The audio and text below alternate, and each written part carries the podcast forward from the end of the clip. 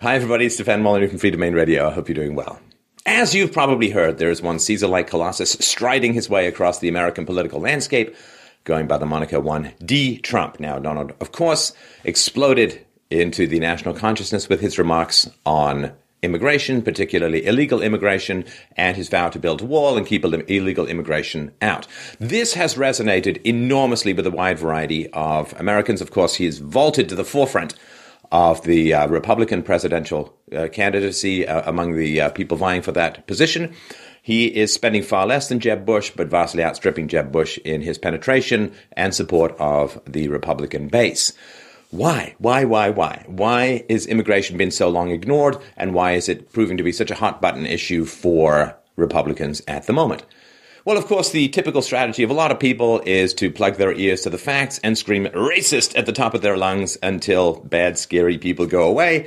Uh, I think we should take a little bit more of a matured and considered opinion and perspective on this. Let's look at some of the data and try and figure out why so many, many people in America have significant concerns and feel that their country might be slipping away, never to return. Is it xenophobia? Is it racism? Well, I'm sure there's some aspects of that in there, but there's also some facts that are important to understand. I remain agnostic or neutral in American politics, but again, I do like to try and figure out what is bothering people and whether there's any legitimacy behind their concerns. So let's dive in. Thank you for your patience let's have a look at the electoral college system in the United States. Because the US has an electoral college system, 538 electoral votes are distributed among the states to ultimately determine the winner of each presidential election. The original mudslinging cage match, unfortunately, was not approved. The Electoral College awards one, count and one elector for each U.S. senator for a total of 100, while D.C. gets three electors as stipulated by the 23rd Amendment. These numbers are unaffected by population. Ah, but here's where we begin to see the challenge. The remaining 435 Electoral College votes represent the members elected to the House.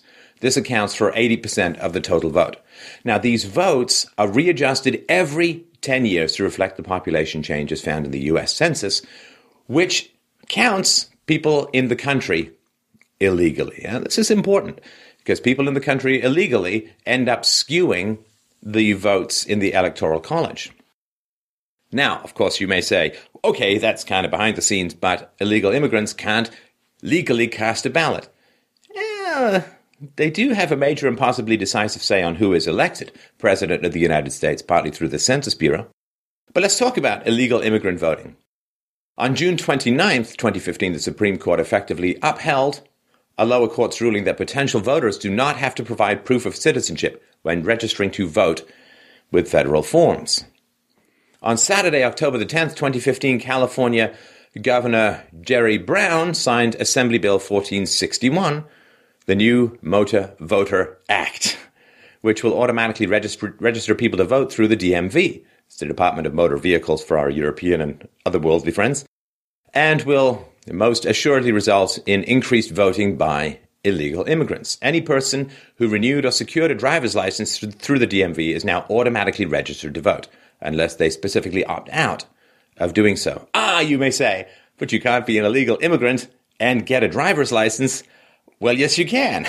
I have to remind people who uh, whose country still vaguely enforce laws that we're talking about America and immigration. It's a Kafkaesque Mobius strip of complete nonsensical kaleidoscopic nonsense. So here we go. California, Colorado, Connecticut, Illinois, Maryland, Nevada, New Mexico, Utah, Vermont, and Washington, as well as Washington, D.C. Yes, they will issue a driver's license to illegal immigrants. And now, nearly 37% of illegal immigrants live in an area where they can legally obtain a license.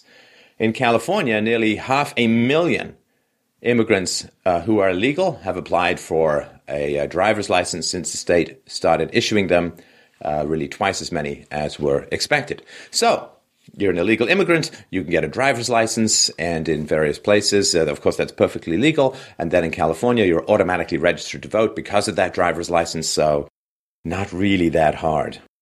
In 2013, a sample survey of 800 Hispanics found that of foreign born respondents who were registered voters, 13% admitted that they were not United States citizens, which is a violation of state and federal law. Strange. Strange that people who have broken the law by being in America are also not complying with American laws. Let's mull that over. An Old Dominion George Mason study found that almost 15% of non citizens admitted they were registered to vote in 2008, and 15.6% of non citizens admitted they were registered in 2010. That's a lot. Pretty sure Old Dominion is not a Hispanic university. When numbers were adjusted to take into account additional factors, such as non citizens who said they were not registered but actually were registered, the Old Dominion George Mason studies authors concluded that the true percentage was probably closer to 25%. 2014, another study using survey data from the Cooperative Congressional Election Study estimated that 6.4% of non citizens voted illegally in the 2008 presidential election and 2.2% voted in the 2010 midterm congressional elections. And does it really matter what the exact number is? I would say not so much. Through direct votes and non citizen population skewing the electoral college voting system, illegal immigrants are having a major impact on U.S. elections. Are they going to vote for law and order? It's hard to imagine. All right. Here is uh, yet another one of these. Feel like we're eternally presenting these roller coaster graphs. This is United States foreign born population in millions from 1850 projected to 2065 when I will be 99 years old. So, uh, as you can see, it's kind of low, kind of low, kind of low. In the 1920s, uh, restrictions were put in out of a concern from Southern European immigration. Restrictions were put in basically saying, let's go with, you know, England and, and Germany and a couple of other places, which were kind of the original base of American settlers. And you can see it declined uh, throughout the 1940s, 1950s, 1960s. 1965, we'll talk about this more in a moment. Uh, Ted Kennedy sponsored the 1965 Immigration Act, which took off the restrictions on Europeans, uh, number one. And number two, what it did was it um, allowed for uh, families, for, for people to sponsor their family members to come in to America.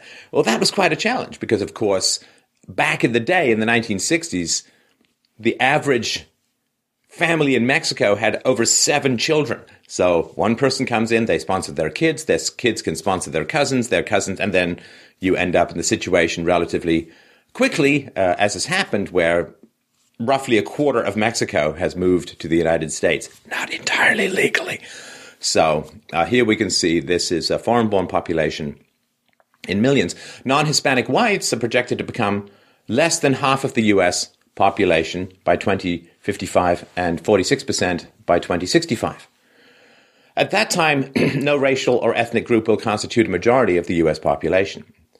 So Hispanics will see their population share rise to 24% by 2065 from 18% today. And Asians um, will see their share rise to 14% by 2065 from 6% today. Now, Asians, we're going to talk about this in a few minutes. The category Asians, uh, you would think, of course, would include uh, Chinese, Japanese, Koreans, Vietnamese, uh, and so on. But uh, the category, unfortunately, for reasons we'll get into in a few minutes, also includes uh, Bangladeshis uh, and Indians and so on. And we'll get into that in a few minutes. Now, I've made the case before that freedom uh, the, the idea of economic freedom, the idea of free trade, the idea of uh, diversity itself, of live and let live, of I disagree with what you say, but would defend to the death your right to say it, and so on. All of these developed over 2,500 years plus in the European Socratic, Magna Carta, Industrial Revolution, Enlightenment, Renaissance, classical liberalism, and so on, that this took a huge amount of time and millions and millions of bodies littering the landscape to achieve uh, in Europe, and it still remains fairly shaky. And um, the Freedom Club uh, is generally the Judeo Christian, European, Socratic, uh, and Greek philosophy onwards approach to life. Um, and uh, other cultures don't have that history. They may have other wonderful things in their history, they don't have that. And that is a lot of the concerns that people have uh, in America that um, we'll talk about in a few minutes. This changed immigration into the United States, and let's have a look at how that happened. So here we have uh, Europe is in the uh, orange color, uh, Latin America, of course, green, Asia, which includes India, in the red, Africa uh, in the pink and other in the black. And as you can see here, from sort of 1830 onwards up until 2000, yeah, a lot of European immigration, and the Europeans assimilated generally within a generation or two. One of the things that is a challenge to the concept of diversity is that people from the same ethnicity but different countries or cultures tend to integrate a lot faster than people who have different ethnicities or different races. For the obvious reason that you can blend. If you're a German or a Swede and you come to America within a generation or two, everyone's indistinguishable, but that's not the case with more visible ethnicities. So as you can see here, European immigration has vastly declined. Uh, and this, of course, this right hand side of the chart was something that was promised would never happen, that Latin American and uh, Asian immigration has exploded and European immigration has declined. Let's look at refugees and asylum seekers to the United States. Um, Europe, uh, of course, um, many more. Uh, and as you can see here, uh, under Asia, in particular in the 80s, it kind of went through the roof. 1971 to 2002, Bangladesh sent 93,000 plus, Cambodia 150,000, China 1.2 million, almost India just over a million, Japan 177,000, Laos 215,000, Philippines 1.5 million, South Korea 839,000, Vietnam a little over a million. And of course, that is a pretty significant group of immigrants. So, where are these people coming from and what are their traditions? Well, North America, which includes Mexico, of course, is um, has an economic freedom index of 74. 74. Still 26, lower than I'd like to see, but 24.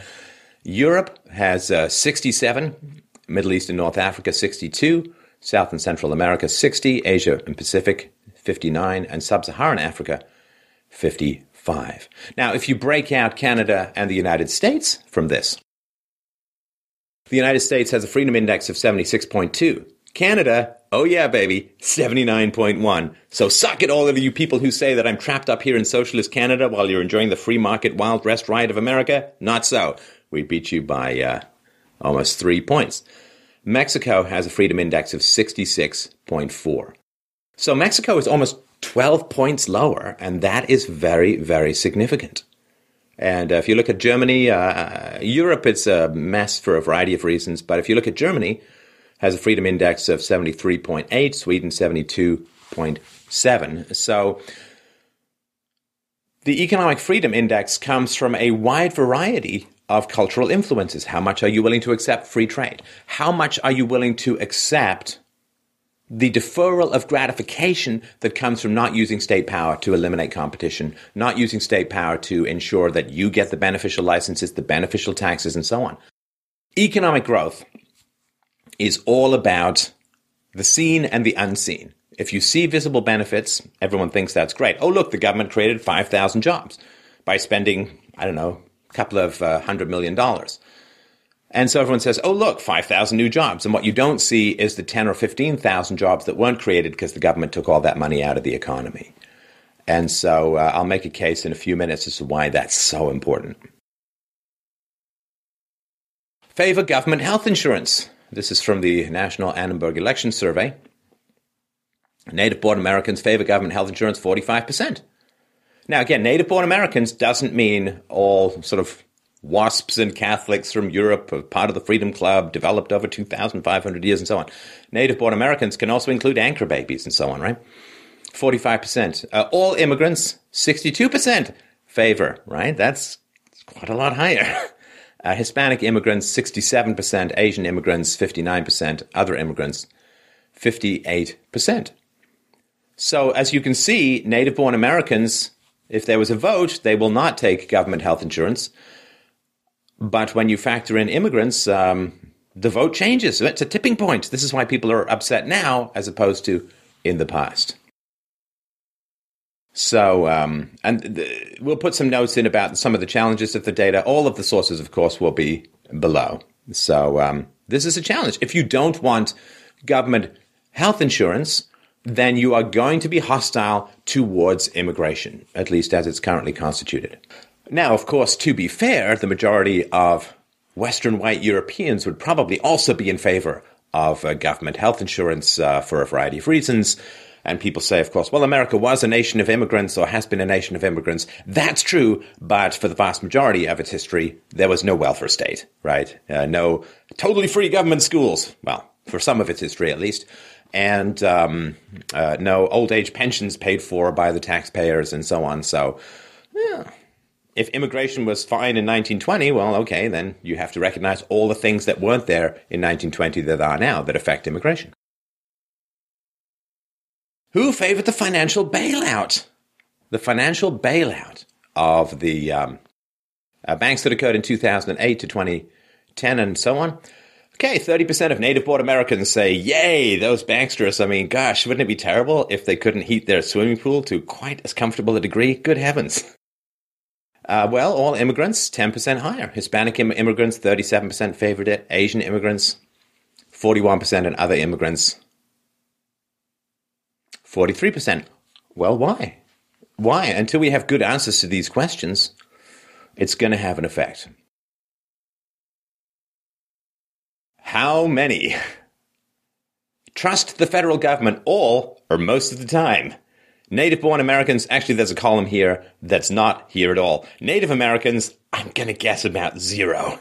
Native born Americans trust federal government all or most of the time. Only 15% of you people believe that. All immigrants is 23%. Hispanic immigrants, hey, 28%. A trusting bunch of souls. 26% for Asians and other my immigrants, 19%. So Hispanic immigrants are about twice as likely to be led around the um, the paddock by the nose by the federal government than native born Americans. Does the government like more compliant people who think they're always in the right? I'm pretty much sure that they do. So uh, that's trust federal government. Support affirmative action. Of course, uh, affirmative action uh, is a program designed to give preference to racial minorities in employment and college admissions in order to correct for past discriminations, originally aimed, of course, at uh, blacks for the legacy of slavery and uh, Jim Crow. And uh, here, 35% of native born Americans support affirmative action. Hispanic immigrants, 63%, Asian immigrants, 64%, other immigrants, 52%.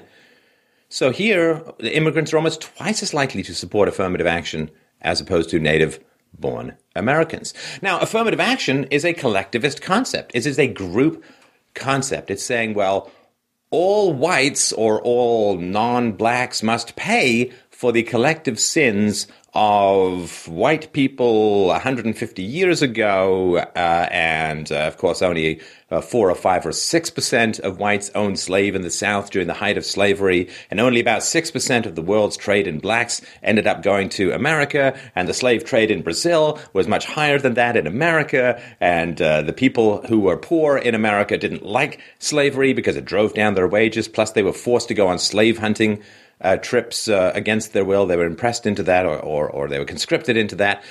But anyway, it's this giant collectivist concept. Now, the Western tradition is focused on individuality, with the exception of socialism and communism, which don't really come out of the um, Western tradition as much as they come out of the Jewish tradition. So there is a focus on individualism, individuality. The individual is the key component in society, and therefore collectivist concepts like group and race and collective guilt and restitution for wrongs done by other people who may or may not be related to you in some tangential manner doesn't fly, which is why fewer native born Americans compared to these other cultures that have very collectivist concepts are much more in favor of it. Now, earlier I said, well, here we got, you see, Asian immigrants. You say, wow, there's quite a high number. Well, economics requires intelligence, and uh, nature has so constituted the planet that you can look at various ethnicities and uh, groups and uh, and countries and look at the average IQ or intelligence of these um, countries. And no, these tests are not culturally biased. A lot of them are very just symbol logic and so on. And so when we're looking at, say, Japanese, uh, uh, Chinese, um, and uh, Taiwanese and, and Koreans, well, we're looking at a different kettle of fish than we are when we look at, uh, say, Pakistan or India and so on. So let's look at the top seven countries for raw intelligence in the brain. Uh, Hong Kong, average IQ of 109. Yay, Hong Kong. Singapore, 109. North Korea, South Korea, 106. Japan, 106. People's Republic of China, 106. Taiwan, 106. Those are some very smart people. Uh, Europe, of course, clocks in on averages in general, at least in the West, at about 100. Uh, in Pakistan, the uh, average IQ, I'm sorry to say, is 84. That is very low, and that is more than a standard deviation below the European average and, uh, well, quite a bit below the uh, Hong Kong or Singaporean average. Uh, so, India, various estimates, it's a big country, uh, various estimates of the Indian average IQ range from 80 to 85. Again, not rapidly high. Uh, and uh, Mexico clocks in at the not very exciting 87 for the average IQ. And so, affirmative action, of course, there are some people who are going to benefit from it, but get into college admissions and, and uh, get hired and so on. And so they'll benefit, but the whole point is that higher intelligence is all about the deferral of gratification. Yes, I might win right now, but what about down the road? What about what happens in the future? I mean, maybe I'll get a better job now, but maybe some guy who's going to operate on my kids got there through affirmative action and isn't as competent and might do something wrong, might do something bad. And this deferral of gratification is associated with IQ, is associated with economic literacy. And that's why it's not particularly great for a relatively high IQ country like America, like Canada, like Europe, and so on to have a lot of people come in who don't exactly match the IQ historically. Whether it's genetic or cultural, it doesn't seem to matter that much because it seems to be pretty intransigent. It seems to not be budgeable by very much over the generations. And we've had Jason Richwine on to talk about Hispanics in this area. We'll link to that below. But the data is very clear that IQ doesn't generally tend to budge over the generations for various ethnic groups, whether it's reasons of genetic or culture aren't particularly important to the analysis. But that's why when we're talking about Asian immigrants, we want to differentiate between people who come uh, from um, what I would generally consider Oriental or Asian cultures and those who come from, say, Bangladesh or um, uh, India, because they're not. Uh, they're not the same groups, which is why you see uh, in free countries or relatively free countries uh, the um, Oriental or Asian population has the highest income, uh, followed by whites, and then Hispanics, and then blacks. So that is uh, kind of an important consideration. And this is another reason why people, they may not know this consciously, but I think a lot of people get this kind of intuitively. Uh, it's just that the numbers do support these kinds of uh, problems or skepticism towards the value of unbridled peasant culture immigration. Obamacare, uh, not uh, a primary Republican goal, let's say. Native born Americans, um, which again is not uh, whites, not Republicans, supported Obamacare at 52%, all immigrants 69%, Hispanic immigrants 64%, Asian immigrants 76%, and other immigrants 69%. But that's a lot, right? I mean, um, 52 to 69%, that in politics is a, is a lot of numbers. And uh, why does America even have Obamacare? Well, the deciding vote for Obamacare was put in by Al Franken, a Democrat from Minnesota. Now, he won. I'm trying to think of how many quotes I should put around that word won. He, quote, won the election in 2008 with 312 votes. And, uh, and 400 felons voted for him, and they should have been disqualified, but anyway. So votes cast by 0.65% of Minnesota non citizens could have accounted for this margin. There were 95,000 illegal immigrants in Minnesota at that point. Non citizen votes were almost certain to have given Senator Al Franken his position, and uh, that's what was needed to overcome the fil- uh, filibuster's two path healthcare reform in the 111th Congress. So when people say, well, I'm a little skeptical uh, of um, illegal immigration, it's not just because they have a hatred and fear of people who have slightly different cooking smells coming from their kitchens. Uh, it's because their healthcare costs have gone through the roof and uh, their provider has gone bankrupt and they can't get the doctor that they've had for 20 years anymore. That's kind of visceral, and that almost certainly came about as a result of the number of illegal immigrants, uh, aliens in, in Minnesota. Let's look at support for President Obama's unbelievably failed stimulus package. Well, uh, native born Americans favored it 57%, all immigrants 66%, Hispanic 63, Asian 69, other immigrants 67, so almost 10 percentage points. That is a considerable difference. See, if all of these columns were the same, nobody would care about diversity. And nobody would have any particular views of other ethnicities or other groups that were either positive or negative, other than, you know, purely aesthetic preferences or perhaps some racism or xenophobia. But these columns are not the same. And that's why people have concerns. You can't wish away these disparities. You can, you can pretend that they're not there, but that's just being an idiot, right? So these, these, these are disparities. And these disparities generally, as we talk about further along in this presentation, point to bigger government. Do you have a positive view of capitalism? Whites 55%, blacks 41%, Hispanics, oh dear, 32%, General Public 50%, Liberal Democrats 46%, Conservative Republicans have a 66% positive view of uh, capitalism, which is, you know, ideally, of course, free trade and so on. People confuse it with the mercantilist capitalism or crony capitalism or casino capitalism that goes on now. Do you have a negative view of capitalism? Whites, 35%, blacks, 51%, Hispanics, 55%. 20% more than whites. So if you want a free market and you're white, an influx of Hispanics, I don't know how to put this as nicely as possible. It's not going to help you achieve your goal. Sorry. It's just not going to help you. Doesn't mean there aren't wonderful free market Hispanics out there. Of course there are. Wonderful free market blacks out there. Absolutely. So what? there are very tall Chinese people. It doesn't mean that you want a basketball team composed of Chinese people on average, right? So, yes, if you want a free market, if you want more free trade, if you want smaller government, a lot of Hispanics coming into your environment and voting, legally or not, is going to push you in the wrong direction. That's the concern that people have. Liberal Democrats have a negative view of capitalism, 47% conservative Republicans who don't seem to understand what conservative republicanism means have a 29% negative view of capitalism. Do you have a positive view of socialism? Whites 24%, blacks 55%, Hispanics 44%, general public 31%, liberal Democrats 59%, conservative Republicans 6%.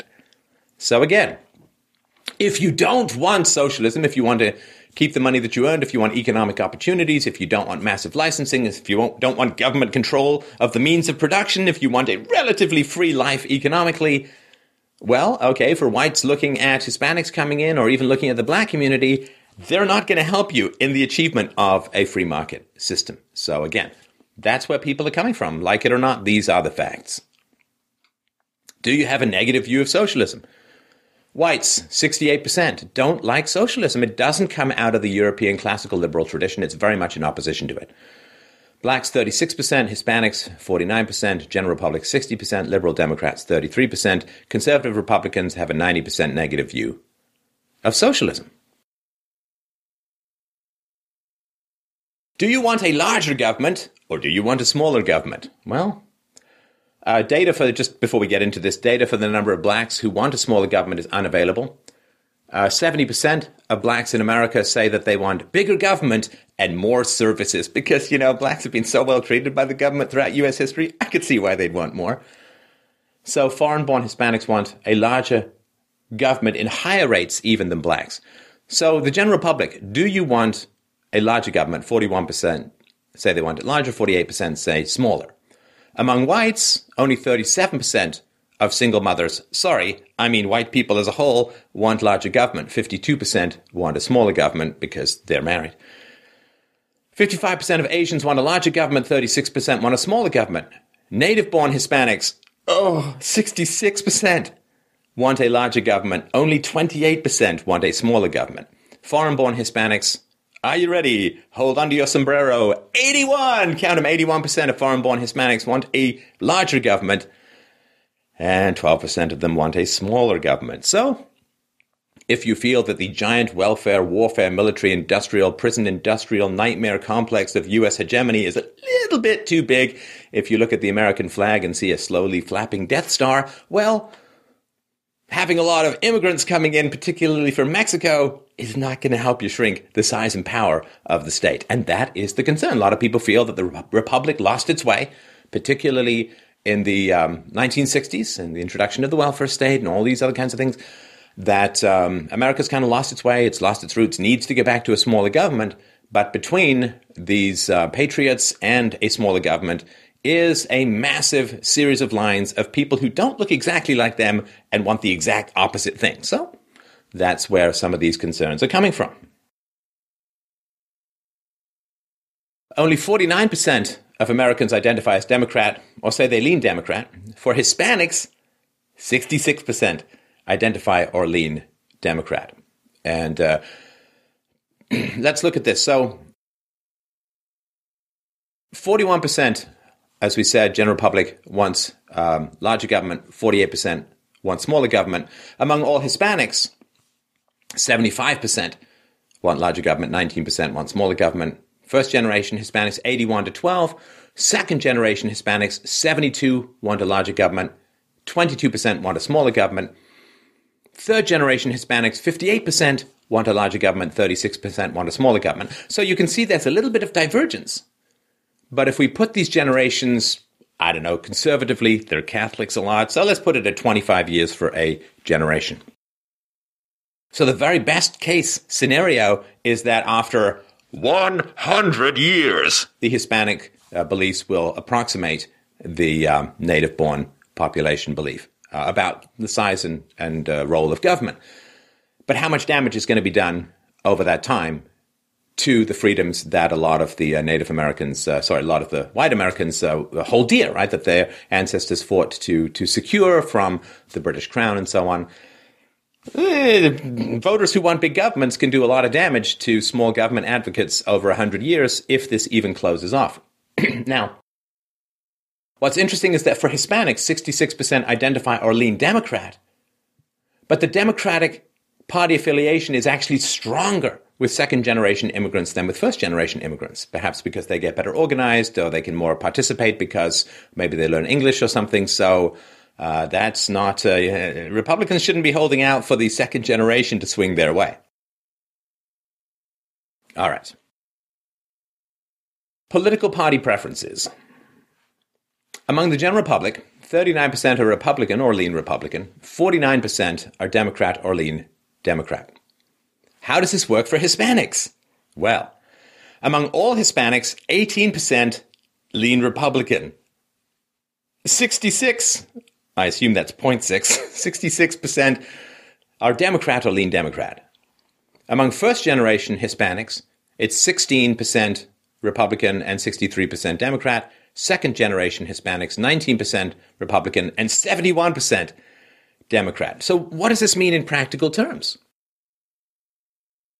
Well, if the Hispanic proportion of the electorate had not grown since 1980, Mitt Romney would have won the 2012 election even if there wasn't a single non white person who had voted for him. Romney won 59% of the white vote, and if Hispanics were still 2% of the electorate, as they were in 1980, whites would be 85% of the electorate, which means the white vote alone would have given Romney 50.15% of the vote as a whole. If we add on Romney's share of the Hispanic and black vote, that number rises to a little over 51% of the vote. Now, if we take America's current demographic makeup and send it backwards through time in a DeLorean, if we if we take the current racial demographics or ethnic demographics within the United States, we put it back in time, the Republicans would only have won one presidential election over the past 27 years. Thus, the racial demographics of the American population have been so radically altered that it is having profound effects upon American elections. And uh, this is why the Republicans have some concerns about immigration, and this is why the Democrats want immigration. It is kind of like cheating. The way that you should win in a political race is you should put forward the best arguments and you should have the best data and you should have the best speakers and the best hair and the whitest teeth and the tallest person and whatever. But you shouldn't just be importing people who vote for you because they don't really know much about the history of the country. That's that's cheating. That's uh, stacking the deck. Let's look at Hispanic voting patterns. Exit poll data going all the way back to 1972, when I was a wee bairn of six years old, shows that Hispanics have voted for Democrats in every single presidential election of the last 43 years. So, so yeah, oh, okay. Democrats are going to open their arms to Hispanics in the same way that farmers like to open their arms to free livestock. Not because they care particularly about Hispanics, they just like power, and Hispanics tend to vote for them. A study, by the, study done by the Center for Immigration Studies, which combined data on the US's 100 largest counties from nine elections, found that even after controlling for median income and the percent of the country that was black, a one point increase in the proportion of a county that was immigrant was associated with an average of 0.59 drop in the proportion of that country that voted Republican in the presidential election, right? Immigrants go up, Republican support goes down. So the Republican Party, like it or not, agree with them or not, the Republican Party, in opposing third world immigration, Hispanic immigration in particular, the Republican Party is fighting for its very existence. Now, you may want them to go away, but they don't want themselves to go away. And so by putting Trump front and center, and it's it's ridiculous that it has taken this long. I guess this is how much the fear of being called a racist has conditioned American politics and the slow multi-decade seppuku of the um, Republican Party. But the Republicans are opposing it because this wave of immigration will destroy the Republican Party completely. It will render it obsolete in politics, and uh, the fact that it took an outsider is pretty pretty pretty wretched. All right, moving on. So, who self identifies as libertarian? Now, for those who don't know, libertarian is very small government, the kind of government you can drown in a bathtub. Uh, and that is, it's called sometimes called the night watchman state. It's a government that deals with the police, the military, the law courts, maybe the prisons, and it's just there to adjudicate disputes. It's a free market protection government uh, that enforces contracts and property rights, but does it's an umpire that doesn't play, right? So it doesn't pick winners. It doesn't impose tariffs to benefit certain corporations. It can't uh, give massive contracts to corporations, and it's a really, really tiny government. And that really was the original idea behind the American Republic. So that's what libertarian means, just for those who um, are outside the uh, the knowledge field.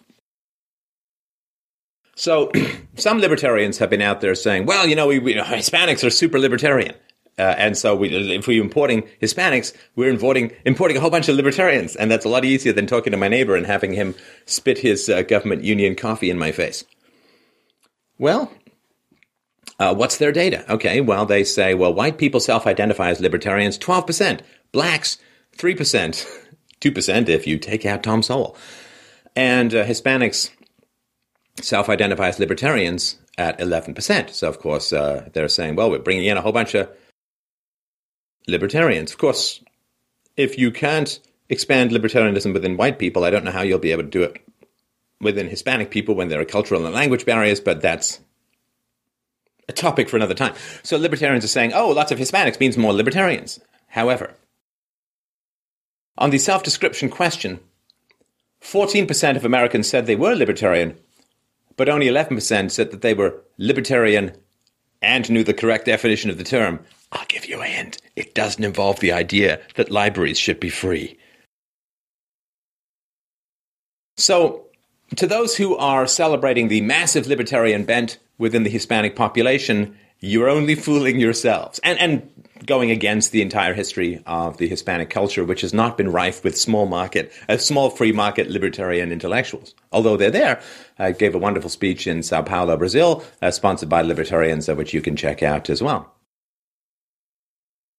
So instead of saying to people, do you count yourself as a libertarian? They actually asked a bunch of questions designed to tease out what your actual values and perspectives were. Well, um, you can see here that among all Americans, um, 7% were libertarian, uh, 15% lean towards libertarianism, 54% are mixed, 17% lean communalist or, or generally collectivist, and 7% are communalist. Among whites, 10% libertarian, 19% leaning libertarian. So almost a third of whites are really into smaller government, 54% mixed, 14 lean communalist, and 4% are communalist. If you want to know all of the breakdowns, we'll of course link the um, study below. Among Hispanics, uh, we couldn't wedge the number in there. It's not a big number. no E plus signs. Among Hispanics, 1% are libertarian. Not when they're asked if they are libertarian, when they're actually asked about policies, and libertarianism is sussed out from that. 11% lean libertarian. So whites 29%, Hispanics 12%, so, you know, little more than a third. That is not importing a whole bunch of libertarians. If you look at lean communalist or our communalist, right, 37% for Hispanics and 18% for whites. So that's not great either. And you can see blacks at the bottom. So, yeah, only 1% of those Hispanics surveyed were libertarian according to the scale. And uh, that's great. The report states, quote, nearly all libertarians are non-Hispanic whites. 94% and more than 8 in 10 libertarian leaners are also non-Hispanic whites. Now, this shouldn't be that complicated for libertarians. Listen, I have gone to many, many libertarian conferences uh, to give speeches and so on. You can rely on one taken out of context survey, or you can go to a libertarian conference and do this. Do this. You can do this 360. You see, you can just look around the room. Do you see a lot of Hispanics or blacks at libertarian conferences? No, not really. Uh, estimates range from pasty white basement dwellers to relatively well tanned hippies, but it's all fairly non dance enabled. So the idea that you can import a bunch of libertarian Hispanics, uh, I don't think so. It's like saying, I don't think I'm going to go to the pet store to buy a tarantula. I'm just going to go import a bunch of bananas. In a recent America Values survey, whites were far more likely than either blacks or Hispanics to have libertarian or libertarian leaning beliefs. So 29% for whites, 6% for blacks, 12% for Hispanics, 22% for all Americans. So again, if you want smaller government, if you want more personal responsibility, localized decision making, if you want an end to American imperialism, if you want an end to the war on drugs, if you want to give uh, uh, parents more choice about how their children get educated, if you want a smaller government, if you want the original America, hey, now with no slavery, well, then you uh, are not going to be big fans of these people coming into the country, whether you like it or not. The voting patterns are unmistakable. And again, don't have to agree, don't have to disagree. You might want a government the size of Kim Kardashian's ass when she's pregnant, but the reality is, if you don't want these things, that's where some of the reservations, so to speak, are coming from. It's the Freedom Club. Libertarian voters. Man, it takes a lot for libertarians to ignore these basic facts. Proportion of all voters, 75%. Proportion of libertarian voters, 85%. These are the tidy whiteys, right? White people are 85% of libertarian voters. Blacks are 3%, Hispanics are 5%. And so um, more whites tend towards libertarianism than all voters, far fewer blacks and fewer Hispanics. So if you feel that the American government is a giant leviathan behemoth that is currently crushing the life out of the krill like remaining freedoms at the bottom of the seabed of liberty, sorry, that metaphor got away from me, then uh, you can at least understand why uh, people have reservations about all of this. So, thank you for your patience. Let's sum up. I don't mean to shock you. I, am trying not to shock you, but if you love freedom, you're going to like people who also love freedom, uh, political freedom, economic freedom. You know, if you're only into classical music, peace and quiet, and let's say vaguely breathable air, you're probably not going to invite the entire Wu Tang Clan in to be your roommates because you're not going to get those things. Look, even if we take the most wildly optimistic estimates, it takes about a hundred years, a full century, to integrate different ethnicities into a mainstream culture. And there's actually very good evidence that they're never going to assimilate, that they don't assimilate at all. A quarter of Mexico now lives in America. And that's a lot. Look, I'll give you a thought experiment. One Mexican person moves to Japan. Is it still kind of Japanese? Why, yes, it is. Now, if all of Mexico moves to Japan and all of Japan moves to Mexico, not only would you end up with some really weird sushi, but Japan would not be Japanese anymore. It would be all Mexican. It would be Mexico on an island. Right? We all understand that, right? If you replace the entire population, you get the culture that replaces it. Now, you can, of course, integrate, but it takes time. And when you've had a wave of immigration, you need a break in immigration so that people can adjust to the dominant culture. Otherwise, what happens is you create these kind of like cysts, which is communities that are inward facing, that all deal with themselves and deal amongst themselves and don't integrate into the mainstream culture. In, um, uh, in Russia, uh, during the um, 18th, 19th, 30th, 20th century, a bunch of Germans came over, uh, and um, they were traders, and some of them are bureaucrats and so on. But for the vast majority of them, they never even bothered to learn Russia. They there for over 100 years, and then when the uh, revolution happened uh, in the early part of the 20th century, they all went back to Germany. And uh, large influxes, particularly of disparate ethnicities and races, don't tend to assimilate. Now, here's the challenge. Everyone's complaining about growing wealth disparity in the United States, but at the same time, they want more immigration from relatively low IQ third world peasant cultures. You can't have both. At a time when intelligence is being more richly rewarded in the world economy, at a time when more intelligence means more wealth, and the world is getting more complex, and business is getting more complex, and the nuance of language is becoming more complex, it really doesn't make any sense to import these um, low IQ, illiterate to English, third world peasant culture people. It is brutal for the domestic population. They do compete for low income jobs. This does harm disadvantaged groups in the United States, notably blacks.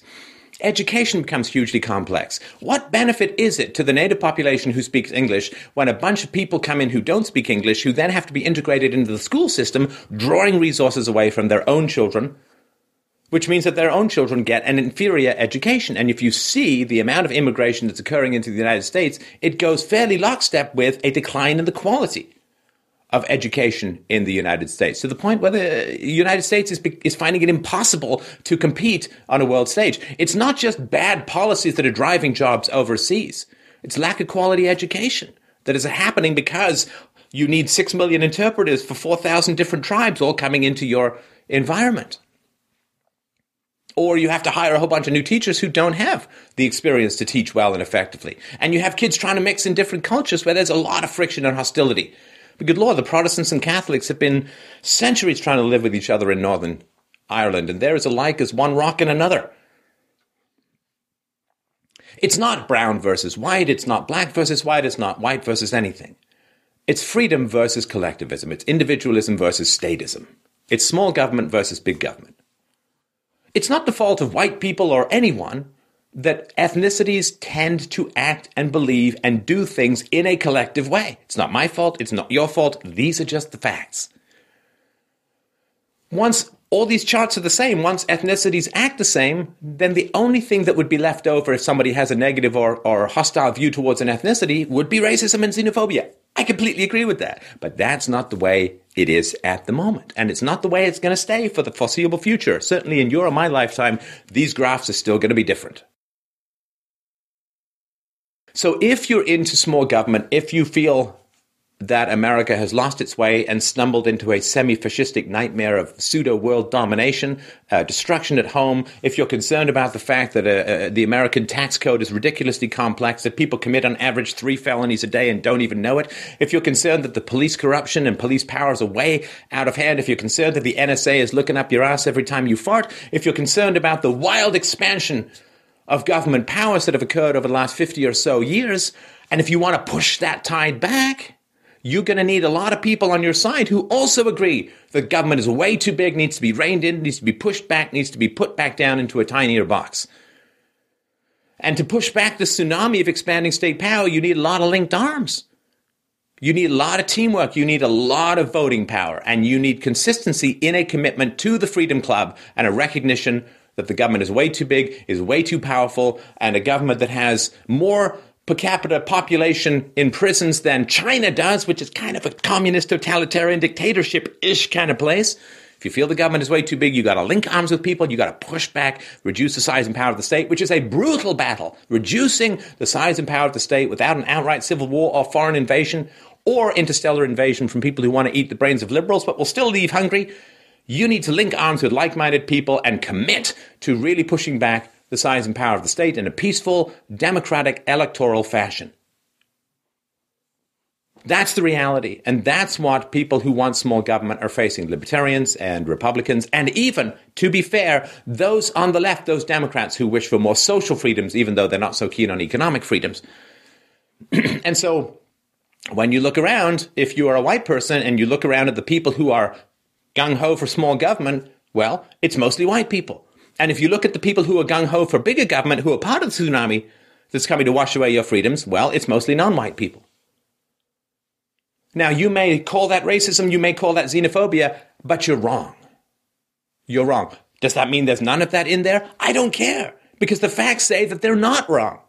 The people who want smaller government are not statistically wrong to be skeptical of third world immigration, because third world immigration straps a jetpack to the ascending power of the state. The people who are coming in from foreign cultures who aren't part of the Freedom Club, who don't have the 2,500 years of developing freedom, individualism, reason, all the stuff that goes into making a free society. Those people are part of the giant wave that is selling off the futures of the country. And people look and say, look, if you have kids and you're white, I know there's not many of us, but if you have kids and you're white, then what's going to happen is this you are going to look at a whole bunch of people coming across the border and you're going to look at your kids. And you're going to say, if those people come in, your future is screwed. If those people come in, you are going to end up being sold off for body parts to Chinese banksters and you will never see the light of day. You will be chained in an underground economic dungeon of perpetual debt enslavement from now until the end of time. And that's the choice. Statistically and in reality, that is the choice. A whole bunch of people can come in at the expense of your children's future, or you can say, ah, slow down, everybody, let's think this through. Let's have a debate, let's have a conversation, let's have facts, and let's rise above this stupid, idiotic screaming of racism at everyone that's just insane and it's stupid. I mean, whoever screams racism is the racist. I mean, unless you're directly talking to Adolf Hitler or somebody with a giant pointy Casper style hat on their heads, you are the racist. If you scream racism at people without direct evidence of their racism, you are the racist because you're race baiting. And race baiting is the new racism. Let's have a recent discussion. What kind of country do Americans want to live in? Do they want to live in a country that's relatively economically free, uh, economically free, that is has some adherence to the principles of its founding? Or do they want to live in a third world peasant culture with massive corruption, huge government spending, and never ending decay of social and political services? That is the choice. Statistically, that's what people are facing. And if you've had instincts about this, I hope we've provided data for you. If you have hostility towards this, please tell us where our data is incorrect or go away because don't argue at me. You're going to deal with the data. If the data is wrong, hey, we'll fix the presentation and apologize profusely, but it's not wrong. Let's have a discussion about this. Let it not just happen to people. The 1965 Act that changed the fundamental demographics of the United States and is one of the great things that fuels income disparities and blights in neighborhoods and huge ethnic and social problems and declining standards in education. All of this came about without anyone having any kind of real discussion about it. But now it's time to have a discussion. And yes, I'm talking to you too, Europe, because this applies to you as well, more so and in more fundamental ways, even than it happens in America at the moment, because you got a tide coming in too, kind of from the South. So, we need to have a discussion based on facts. We need to stay away from polemic. We need to stay away from screams of Hitler, Nazi, xenophobic racism. Facts, data, consideration, reason, evidence, and a decision about what kind of world we want our children to grow up in. I appreciate you watching so much. I look forward to your feedback below. Please like, subscribe, share this presentation. This is designed to help cool the rhetoric and bring the facts to bear on the situation and by the way, this is a show supported by you. As you've noticed, no ads on the YouTube channel because we really want to be focused on you. Please, please, please, if you enjoyed this presentation, if you find this information valuable, help a brother out, I dare say. Please go to freedomainradio.com slash donate to help out the show. Thank you, my friends, so much for watching. I'll see you on the other side.